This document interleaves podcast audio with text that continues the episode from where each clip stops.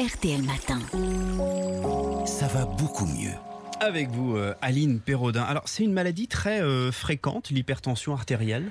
Ah oui, en France, Jérôme, on estime qu'elle touche environ 14 millions de personnes. Elle concerne plus d'un tiers des hommes et environ un quart des femmes. C'est une pathologie pourtant facile à détecter puisqu'il suffit de prendre sa tension.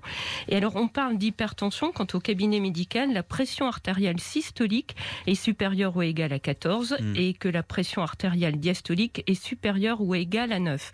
Alors, pour rappel, la première valeur, ça coïncide avec la contraction du cœur qui se vide de sang.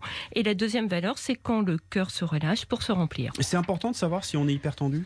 Mais oui, en plus, elle donne généralement pas de symptômes. Alors, c'est une maladie très sournoise qui se caractérise par une pression trop forte du sang dans les artères.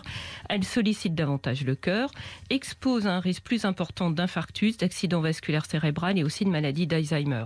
Alors, il est donc conseillé de mesurer sa tension une fois par an après 40 ans et dès 35 ans si on a un parent hypertendu.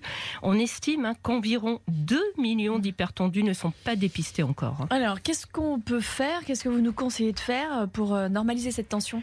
Eh bien, Marlina, vous savez ce que je vais dire, bouger, sans brusquer le cœur. Certes, la tension artérielle s'élève durant l'effort, mais une fois au repos, elle redescend plus bas qu'avant l'exercice. Comme cet effet ne dure que quelques heures, il est conseillé d'avoir une activité régulière. L'idéal, c'est au moins 30 minutes 5 fois par semaine. De préférence, une activité d'endurance, comme la marche rapide, le jogging, le vélo. Si possible, en extérieur. Comme cela, on profite du soleil qui est bénéfique pour la tension. Ah bon ? Le soleil est bon pour la tension, d'accord. Parce que les UV activent la production de monoxyde d'azote au niveau cutané qui favorise la dilatation des vaisseaux sanguins et donc la baisse de la pression artérielle. Et du côté de l'alimentation, on fait attention à quoi ? Bien, on traque le sel qui augmente la pression artérielle en excès. Le mieux, c'est de ne pas poser la salière sur la table, de consommer avec modération des produits préparés souvent trop riches en sel. On diminue pain et biscottes, fromage et charcuterie très salés. Attention aussi aux pourvoyeurs de sel auxquels on pense moins, comme la moutarde, les bouillons cubes ou la sauce soja. C'est vrai. Et en parallèle, on consomme suffisamment d'aliments riches en potassium, comme les fruits, les légumes, les légumineuses.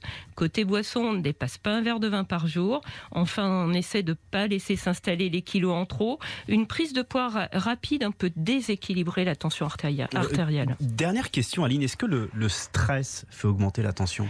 Alors non, il n'est pas à l'origine de l'hypertension artérielle, mais oui, il peut déclencher des poussées de tension. En somme, quand on est sous pression, cela peut provoquer de la tension, mais dès que le stress disparaît, tout rentre dans l'ordre. Des techniques comme la relaxation, la sophrologie, le yoga peuvent limiter les pics de stress et donc les à-coups tensionnels. Quand on est hypertendu, ces pratiques, ça permet de mieux stabiliser la tension. Mais il faut être aussi attentif à son sommeil.